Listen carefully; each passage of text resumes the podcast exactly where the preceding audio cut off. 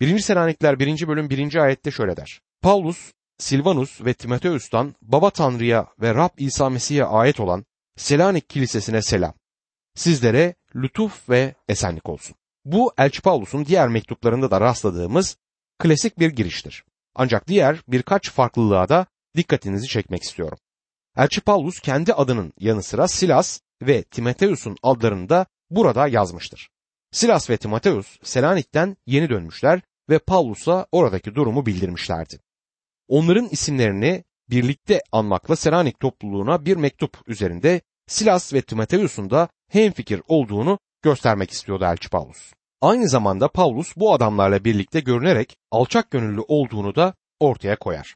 Elçi Paulus Silas ve Timoteus'la birlikte görünerek onların da tanınmalarını sağlar. Bu Paulus'un çok olgun bir davranışı olarak karşımızda bulunmaktadır. O kendisini daima kardeşlerle birlikte tanımlar. Mesih adına ve Mesih için çalışanlardan kendisini asla soyutlamamıştır. Soğuk ve ayrılıkçı biri olmadı. Kendisini her şeyin üstünde, her şeyi bilen, her şeyi yalnız yapan biri olarak görmemiştir. Tam tersine Elçi Paulus, alçak gönüllü, kardeşlere değer veren ve her hizmeti çok önemli gören bir Mesih inanlısıydı. Bu gerçeği yani Paulus'un tutumunu bugün bizler de göz önünde tutmalıyız. Tanrı sözünü belirtirken, iyi haberi duyururken vaizinizi en alta indirmeyin. Bırakın o da yanı başınızda yerini alsın. Mesih için çalışanlar yani Mesih'e hizmet edenler hiçbir zaman toplulukta insanlar arasında herhangi bir fark yaratmamalıdır. Bir vaiz yeni atandığı ilk inanlar topluluğundaki deneyimini şöyle anlattı bana. Kendime esaslı bir kıyafet aldım. Kollarıma manşetler taktım, beyaz gömlek giydim ve kimsede olmayan türde bir gravat taktım. Vaaz vereceğim kürsüye çıktığımda demir parmaklıklar arasında kendimi bir şey sandım ama bir gün kilise üyelerinden farklı giyinmenin ne kadar aptalca olduğunu da anladım. Kimse benim giyindiğim gibi giyinmiyordu. Benim onlardan hiçbir farkım yoktu. Tanrı'nın benim farklı bir şekilde yaşamamı istediğini de sanmıyorum. Bununla birlikte Tanrı sözünü öğretirken öğrettiklerimin onun sözleri olduğunu da biliyorum. Onun yararına çalışıyorum ve o sözleri duyan herkesten de bunu bekliyorum. Yaşayan her varlığın gözlediği gibi öğretmenin ya da hizmet edenin yaşamı diğer herhangi bir Mesih inanlısının yaşamından farklı olmamalıdır. Umuyorum ki ruhban sınıfı ile toplum arasındaki bu farkı bertaraf edebileceğiz. Tanrı sözüne göre ayrım yapmak yanlıştır. Tanrı'nın her birimiz için verdiği yüksek yaşam seviyesi var. Açıkça söylemem gerekirse parayla sağlanan hizmet inanlar topluluğu için onur kırıcıdır. İnanlar topluluğunda hizmet edenlerin uzmanlaşması gerekir düşüncesine katılamıyorum. Evet inanlar Rabbe oldukları gibi gelirler ama oldukları gibi kalmazlar. Tanrı sözünde bu insanların eğitilmeleri gerekir. Yani inandığı Mesih'i, Mesih'in ilkelerini, Tanrı sözünü gün be gün iyi bir şekilde öğrenmelidir ama hizmet edebilmek için uzmanlaşması gerekir düşüncesi bence yanlış bir düşünce. Çünkü Rab alçak gönüllü, yumuşak hizmete hazır insanları arar. İnanlar topluluğunda yani kilisede iki durum vardır ki bunlar tehlike oluşturur. Birincisi gururdur. Hizmet eden birdenbire kendisini dünyanın merkezinde sayar. Ne kadar yüce birisi olduğunu düşünür. İkincisi de gerçekte kutsal kitap eğitimi almadığı halde kendisini bir kutsal kitap otoritesi gibi göstermeye çabalama uğraşıdır. Benim için en büyük disiplin Tanrı sözünü net bir şekilde öğretebilmek oldu. Eğer kişi Tanrı sözünü öğretmek istiyorsa kutsal kitabı derinliğine çalışmalıdır. Her tür durgunluktan kendisini kurtarmalıdır. Kutsal kitaba giriş konusu öğretiliyorsa bir hobi gibi acele etmek olanak dışıdır. Umuyorum ki birçok topluluk bu tür düzenden yoksun değildir. Diliyorum ki tüm Mesih inanlısı topluluklar öğretiye, kutsal kitaba giriş konusuyla başlıyorlardır ve vaizleri de kutsal kitaba hakimdir. Selanik'teki kiliseye ilişkin düşünürsek onların Filipe'deki kiliseden biraz farklı yaşam tarzı olduğunu ve değişik sorunlarla boğuştuğunu tahmin edebiliriz. Ama orada da Baba Tanrı ve İsa Mesih Rab olarak karşımıza çıkar. Bu Elçi Paulus'un diğer mektuplarında da görülür. Elçi Paulus bunu net bir şekilde söyler ve bu yeterlidir. Bunu tekrar tekrar yazmaya Elçi Paulus gerek görmez. Rab İsa Mesih babaya dua ettiğinde Yuhanna 17. bölüm 20 ila 23. ayetlerde yalnız onlar için değil, onların sözüyle bana iman edenler için de istekte bulunuyorum. hepsi bir olsunlar. Baba, senin bende olduğun ve benim sende olduğum gibi onlar da bizde olsunlar. Dünya da beni senin gönderdiğine iman etsin. Bana verdiğin yüceliği onlara verdim. Öyle ki bizim bir olduğumuz gibi bir olsunlar. Ben onlarda, sen bende olmak üzere tam bir birlik içinde bulunsunlar ki dünya beni senin gönderdiğini, beni sevdiğin gibi onları da sevdiğini anlasın der. İsa Mesih'te olan her inanlı aynı zamanda Baba Tanrı'dadır. Bu çok güvenlikli bir yerdir. En güvenlikli banka kasasından dahi daha güvenlidir. İsa'da olana sonsuz yaşam vardır diyor Tanrı. Yani İsa Mesih'te olana cennette yer var. O kimse sonsuza dek cennette olacaktır. Bundan daha güven verebilecek bir vaat ben düşünemiyorum. Babamız Tanrı ve Rab İsa Mesih'teki kilise topluluğuna kayra ve esenlik olsun sözleri Elçi Pavlus'un tüm mektuplarında kullandığı bir tanımdır. Önce lütuf ardından da Tanrı esenliği dilemektedir. Bunların ikisi de yani kayra ve esenlik Baba Tanrı'dan ve Rab İsa Mesih'ten kaynaklanmaktadır. 1. Selanikliler 1. bölüm 2 ila 3. ayetlerde dualarımızda sizleri anıyor, her zaman hepiniz için Tanrı'ya şükrediyoruz. İmanın ürünü olan etkinliğinizi, sevgiye dayanan emeğinizi ve Rabbimiz İsa Mesih'e bağladığınız umuttan kaynaklanan dayanıklılığınızı babamız Tanrı'nın önünde durmadan anıyoruz der. Elçi kurduğu tüm inanlılar topluluğu için dua etmiştir. Onun çok kabarık bir dua listesi olduğunu düşünüyorum. Bu listede kimlerin bulunduklarını araştırmak ilginç bir çalışma konusudur. Gerçekte Elçi kardeşler için, inanlı toplulukları için bazen gözyaşlarıyla dua etmiştir. Kutsal sözde bunu okuyoruz. O tüm insanlar için dua eden, onların kurtulmalarını isteyen bir dua adamıdır. Elçi Paulus Selanik'teki inanlara yazarken Tanrı'ya hepiniz için her zaman teşekkür sunuyoruz demektedir. Elçi bu topluluğa birçok konuda teşekkür eder. Ama daha da önemlisi onların örnek bir topluluk olmaları için sevinir ve Tanrı'ya şükreder. Bundan sonraki ayet kutsal kitapta önemli ayetlerden bir tanesidir. Pavlus'un yaşamında aşağıda sıralanan üç noktayı görebiliriz ve Paulus bu üç noktayı özellikle vurgular. Evet Paulus burada üç noktaya önem verir. Şimdi bu noktaları açıklayayım. Birincisi imandan kaynaklanan çalışmadır. İkincisi sevgiden kaynaklanan emek ve üçüncüsü Rab İsa Mesih'te umuttan kaynaklanan katlanıştır. Bu önemli ayet kuşkusuz çok derin anlam içermektedir. Elçi Paulus inanlının sahibi olduğu üç ayrı lütuftan söz eder. İman, umut ve sevgi. Korint'teki inanlılar topluluğuna yazdığı ilk mektubunda da bu üç lütfu dile getirmektedir. 1. Korintliler 13. bölüm 13. ayet. İşte kalıcı olan üç şey vardır. İman, umut, sevgi. Bunlardan en üstünü de sevgidir diyor. Birkaç yıl önce bir bilim adamıyla yemeğe gittim. Uzaya fırlatılan insanlı roketlerin atmosferden çıkarken veya atmosfere girerken yanmalarını önleyen başlığı tasarladıklarından bahsetti. Bana dönerek evrenin üçe bölünmüş olduğunu hiç fark ettiniz mi diye sordu. Hayır bununla ne demek istiyorsun diye sordum.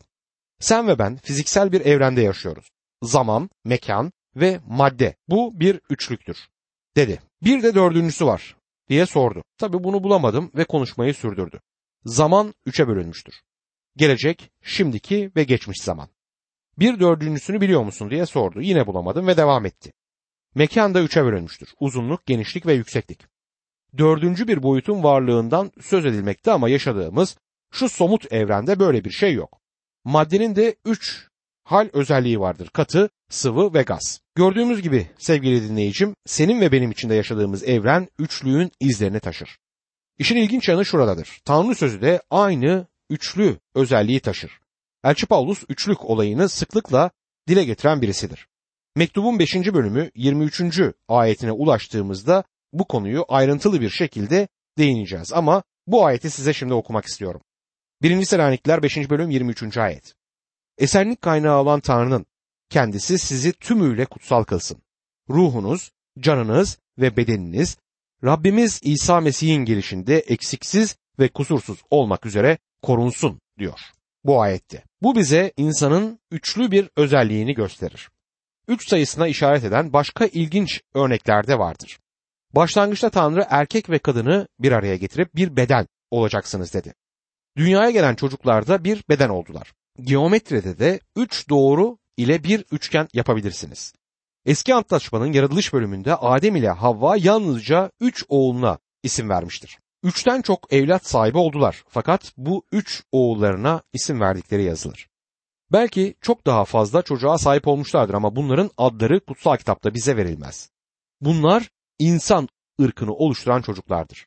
Ama Adem ile Havva'nın yalnız üç oğlunun adı geçer. Kain, Habil ve Şit. Bu ayetlerde Elçi Paulus gerçekte inanların taşıdığı üç lütufu konu eder. Bunlar imandan kaynaklanan çalışma, geçmiş, sevgiden kaynaklanan emek, şimdi ve umuttan kaynaklanan katlanış ise geleceğe işaret etmektedir. Gerçek Hristiyanın yani gerçek anlamda bir Mesih İsa inanlısının tanımı ve inanının yaşamının dayanıklı, kalıcı ve sonsuz geleceği burada belirtilmektedir. İman, umut ve sevgi soyut isimlerdir. Bu kavramların yukarılarda, bizlerin ise aşağılarda olduğumuz görülür.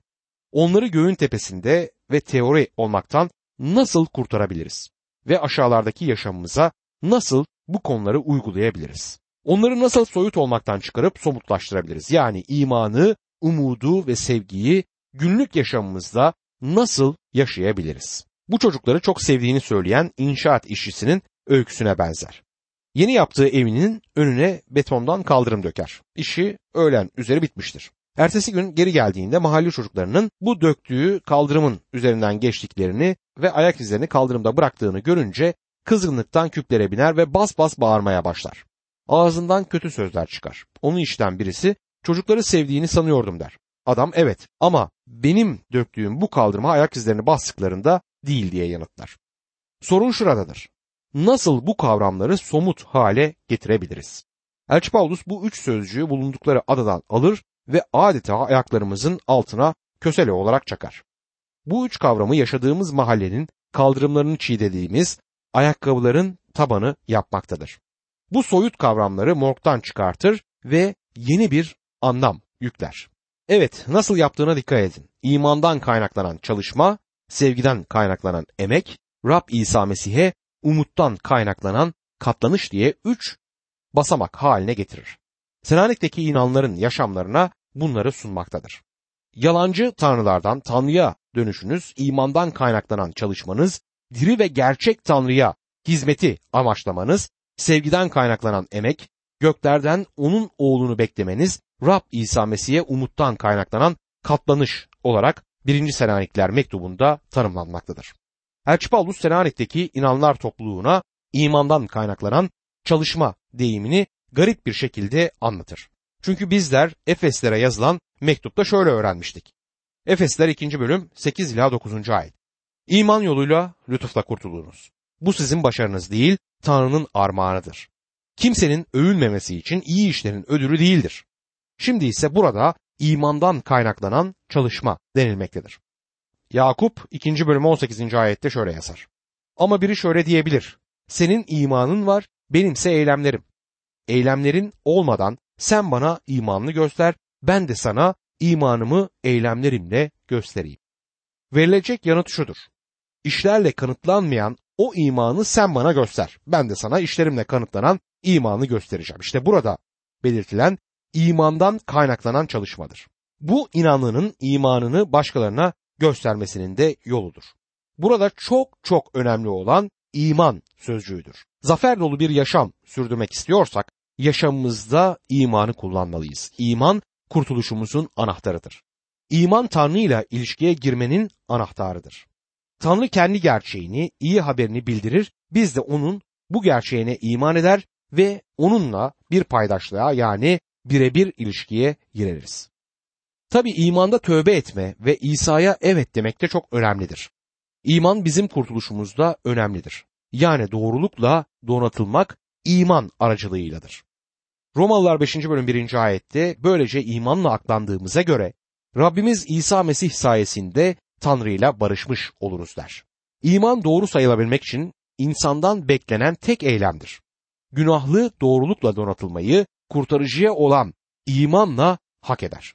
Kişi kendisinin suçlu, günahlı olduğunu ve bu suçlardan dolayı sonsuz yok edilişi hak ettiğini açıklamaktadır ama aynı zamanda onun bütün suçlarını çarmıhta ödemiş olan Rab İsa'yı kabul eder ve ona iman eder.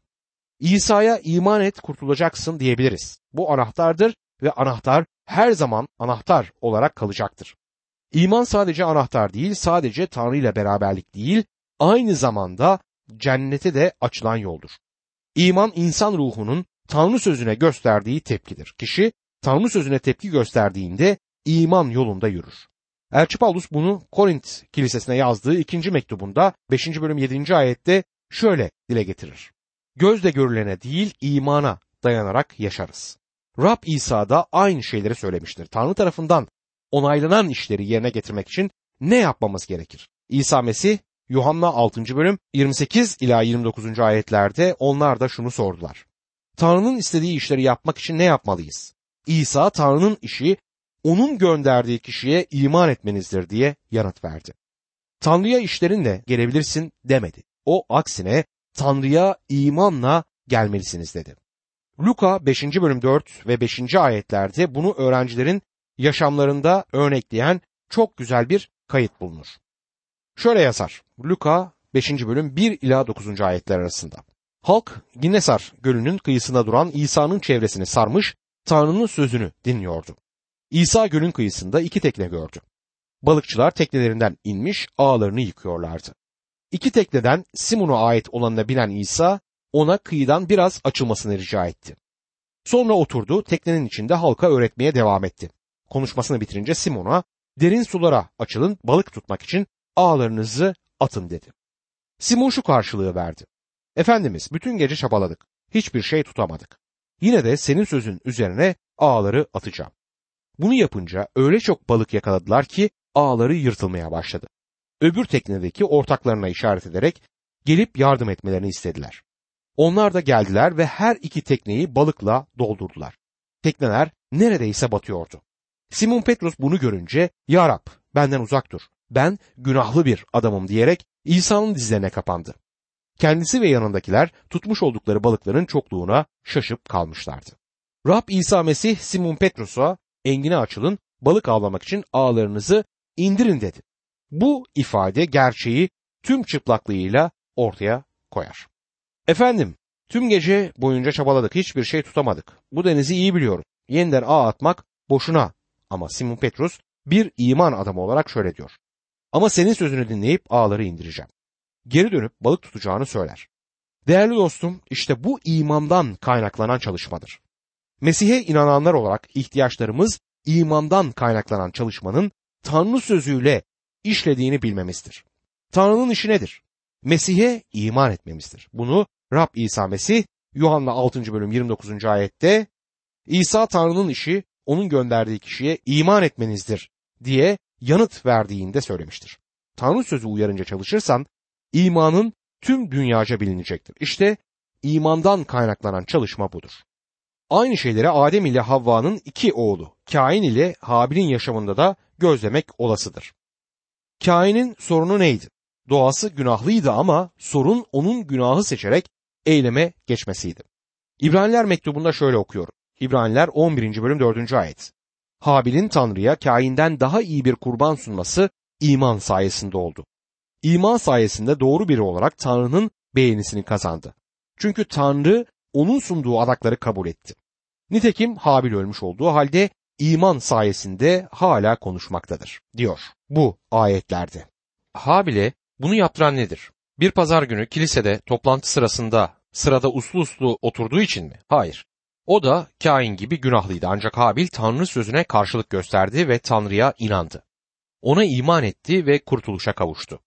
Habil imana yaraşan kurbanı sunduğunu sergilemiştir.